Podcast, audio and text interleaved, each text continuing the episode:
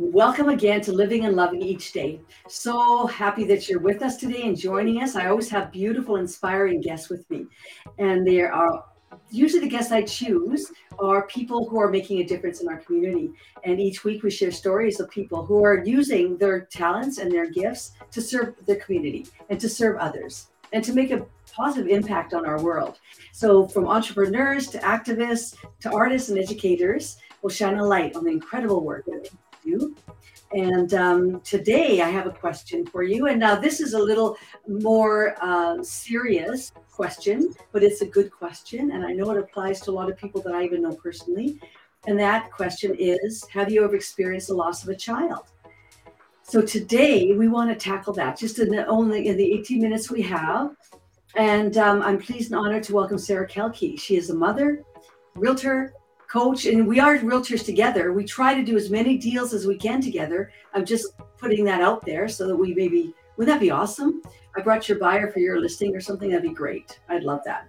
But she is also a coach and an international speaker who has helped thousands of real estate agents not just in canada but in the us and her she does keynote speeches. She's has a coaching program and she has online courses too so this is a multi-talented lady. In addition to her real estate experience, Sara, Sara is dedicated to just uh, teaching agents and team leaders how to achieve their goals and to still maintain a fulfilling personal life, which is kind of what this show is all about living and loving each day and not just our one thing, our one work area. So, but today Sara is joining us to share her personal experience, and it's her perspective on the gifts that can emerge from the heartbreaking loss of a child. And so, drawing from her own personal experience of this unimaginable loss, um, and despite the profound grief and pain that it causes, Sara has found a way to use her experience to help others navigate this this grief and loss experience. So, my honor, fellow realtor and friend, uh, Sara Kalke, welcome here. So glad to have you. Thank you for having me. It's great to be here. This is great uh, I just wanted, you know, we we we know each other from professional ways in the real estate world in Edmonton, Alberta. But I really felt um, touched when you shared with me about your the loss of your child, and there are so many people that I'm going to turn off this music now. There's so many people who have experienced something. My daughter actually had her daughter when she had her baby. After eight weeks, she had a near SIDS experience, mm-hmm. and so mm.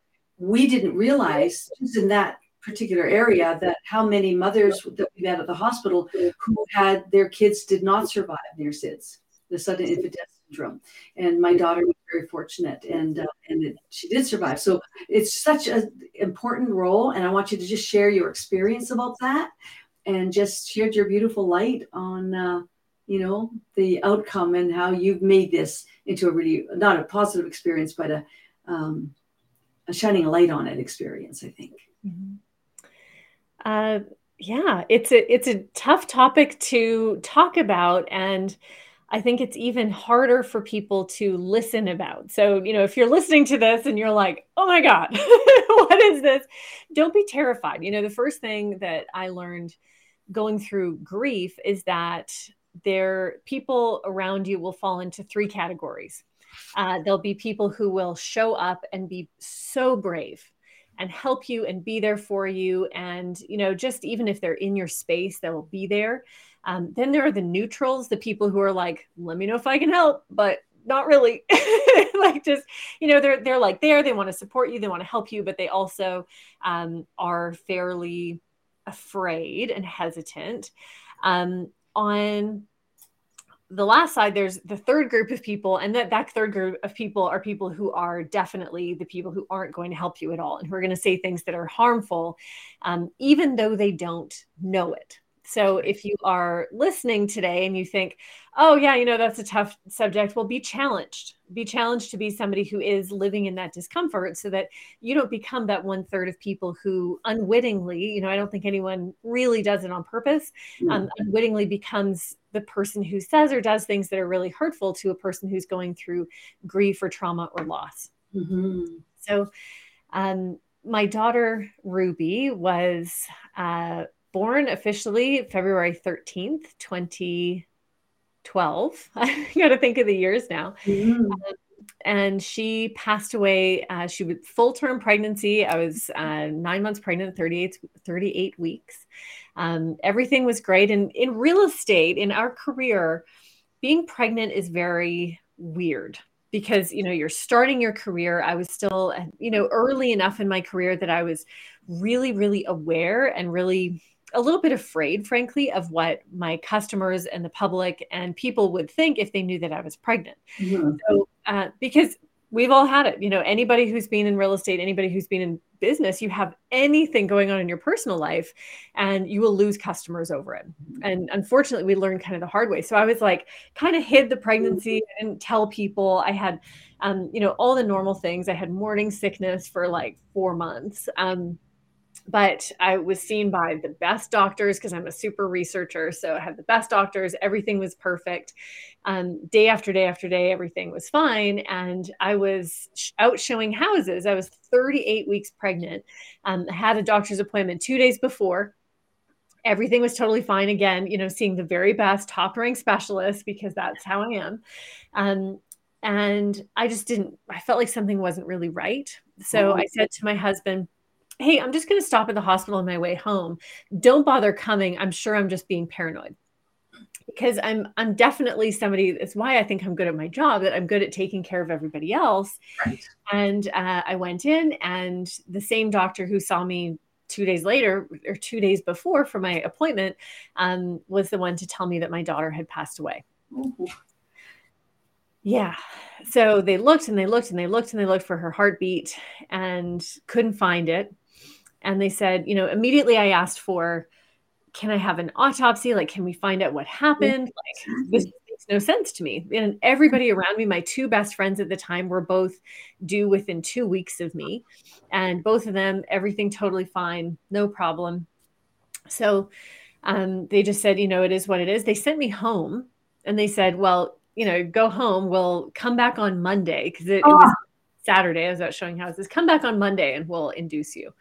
So um, we we came home. You're in such shock. We came home, and then um, my husband had come to the hospital, and he drove me home.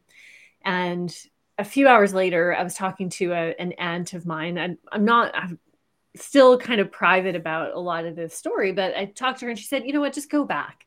They can't deny you to go back through the hospital." So I went back, and she was born the next morning. Um, and she was perfect. I mean, like seven pounds, 10 ounces, mm. little eyes, perfect little lips. Everything was a, absolutely perfect about her, except she passed away. Mm. And the strangest thing is that moment of like, well, did she take a breath or didn't she take a breath? If she mm-hmm. took a breath, to a lot of people I've told the story to, they're like, oh, well, you just had, you know, a late miscarriage um, and really very dismissive and very hurtful and very rude and like, well, you didn't know her, so you couldn't really be linked to her. Every possible story, and I heard um, from someone close to me in my family said that Satan took her. That was a good one. Satan took her. Um, I heard that God wanted her more than I did that God had other plans for me, that God had plans for her, that everything happens for a reason, that there was probably something very wrong with her, like she would have had um, literal words that she probably would have had autism or some sort of a terrible disease. So God spared me. Uh, yeah. All the things you're just like, what? Now, the reason why it's so important for us to share these stories of grief is every single person I know who's gone through any sort of tragic loss can mm-hmm. tell me exactly the same type of stories. Mm-hmm. Exactly the same. It doesn't yeah. matter if they have a cancer diagnosis, if they've lost a child, if they um, are going through something really deep and dark. I I have uh, a couple of very close friends whose children uh, passed away by suicide, mm-hmm. and there are so many people who show mm-hmm. up at the doorstep trying to use words to justify what happened and truly truly heartbreaking it can be. Um, yeah so the people at the hospitals are very very good with people who lose infants mm-hmm. um, they let you spend time with them Mm-hmm. And um, there's a really good community of women. And I think anybody who's been through a really hard loss, um, you find refuge in people who get it, you know, people oh who. And the, the funny thing about being a real estate agent is, as much as I was like, no, I'm just going to keep working to the end, and all the doctors said, just keep working. Um, the doctor who saw me uh, last was also the doctor that helped me deliver Ruby. Uh, was my daughter's name, and um, she i think she was worried about potential liability because she strongly talked me out of getting an autopsy which is highly unusual. Hmm. um, very aggressive about it. And at the time i was in such shock and grieving and all of those things that i went along with it. And of course uh, it was too late afterwards so i never knew. Oh i'm sorry I never knew what happened she just they were like you know things happen sometimes. We can't really tell you. We don't know. And it is what it is. You know better luck next time was kind of oh the, my god. Oh that that's not that's not soothing. That's not helpful. No. It's not. And i you know in retrospect you think it was the same thing that I've heard from a lot of people who go through any sort of difficulty or trauma mm-hmm. that it's not necessarily built into us to be an advocate for ourselves. No. Uh, what I've realized all these years later, and what the grief counselor really helped me with, is that your first reaction mm-hmm. and your mm-hmm. first feeling that happens once you know of a loss yeah. is usually where you end up. Oh. And my first feeling was, well, this happens. You know, I know it happens to horses. That's mm-hmm. literally what I said. I was like, well, I know this happens in nature. Mm-hmm. You know, I can't believe it's happening to me, but I was just the person struck by lightning that day. There was no rhyme or reason. There, it was just bad things happen. Mm-hmm. And um, it took many, like a long journey to kind of come back to that same space of like, I don't know. You know, I don't know why. I wish I did. Mm-hmm. Um, I don't think there's any cosmic gift. I don't think there's a reason for it. I don't think, I don't, I, I think it's really hard to show up in yeah. a world where things are just, you know, where things like good things happen to good people and bad things happen to bad people. Um, it's just not the reality of it. No, no, mm-hmm. exactly. Mm-hmm. Yeah and we understand too about like what my i just shared a little bit about my daughter's experience and now we have she actually has a, a web page as a hub for information for parents who have severe needs any disabilities in their children. Because in her case Kalea had brain, occipital brain damage and parietal brain damage. And so mm-hmm. she doesn't see, she has cortical vision impairments, and she has cerebral palsy but mm-hmm. um, and so she can't walk on her own so she can't be independent but she's like the light of our life. She tells jokes she's hilarious right? And so now the Candace brings parents together who need need information because a lot of times you don't even know what questions to ask. So you go home with this baby who has severe needs and you'd like what do you do? So i know that the trauma when there's that trauma is just something that's so powerful and it's mm-hmm people like you who share how you you don't, you don't overcome trauma, but you understand that that happened. And this is my attitude towards it now. I'm not carrying that feeling you had when it happened because a lot of people walk around with that and feel that that's what they're supposed to do. Mm-hmm. But they're not. I mean, that happened and we honor that that happened. It's, it's, but today I can feel this way and I can mm-hmm. share like you're sharing your mm-hmm. story mm-hmm. to maybe help other people who are going through that right now. Right? So thank you for that. Yes. Really, really yeah. Powerful.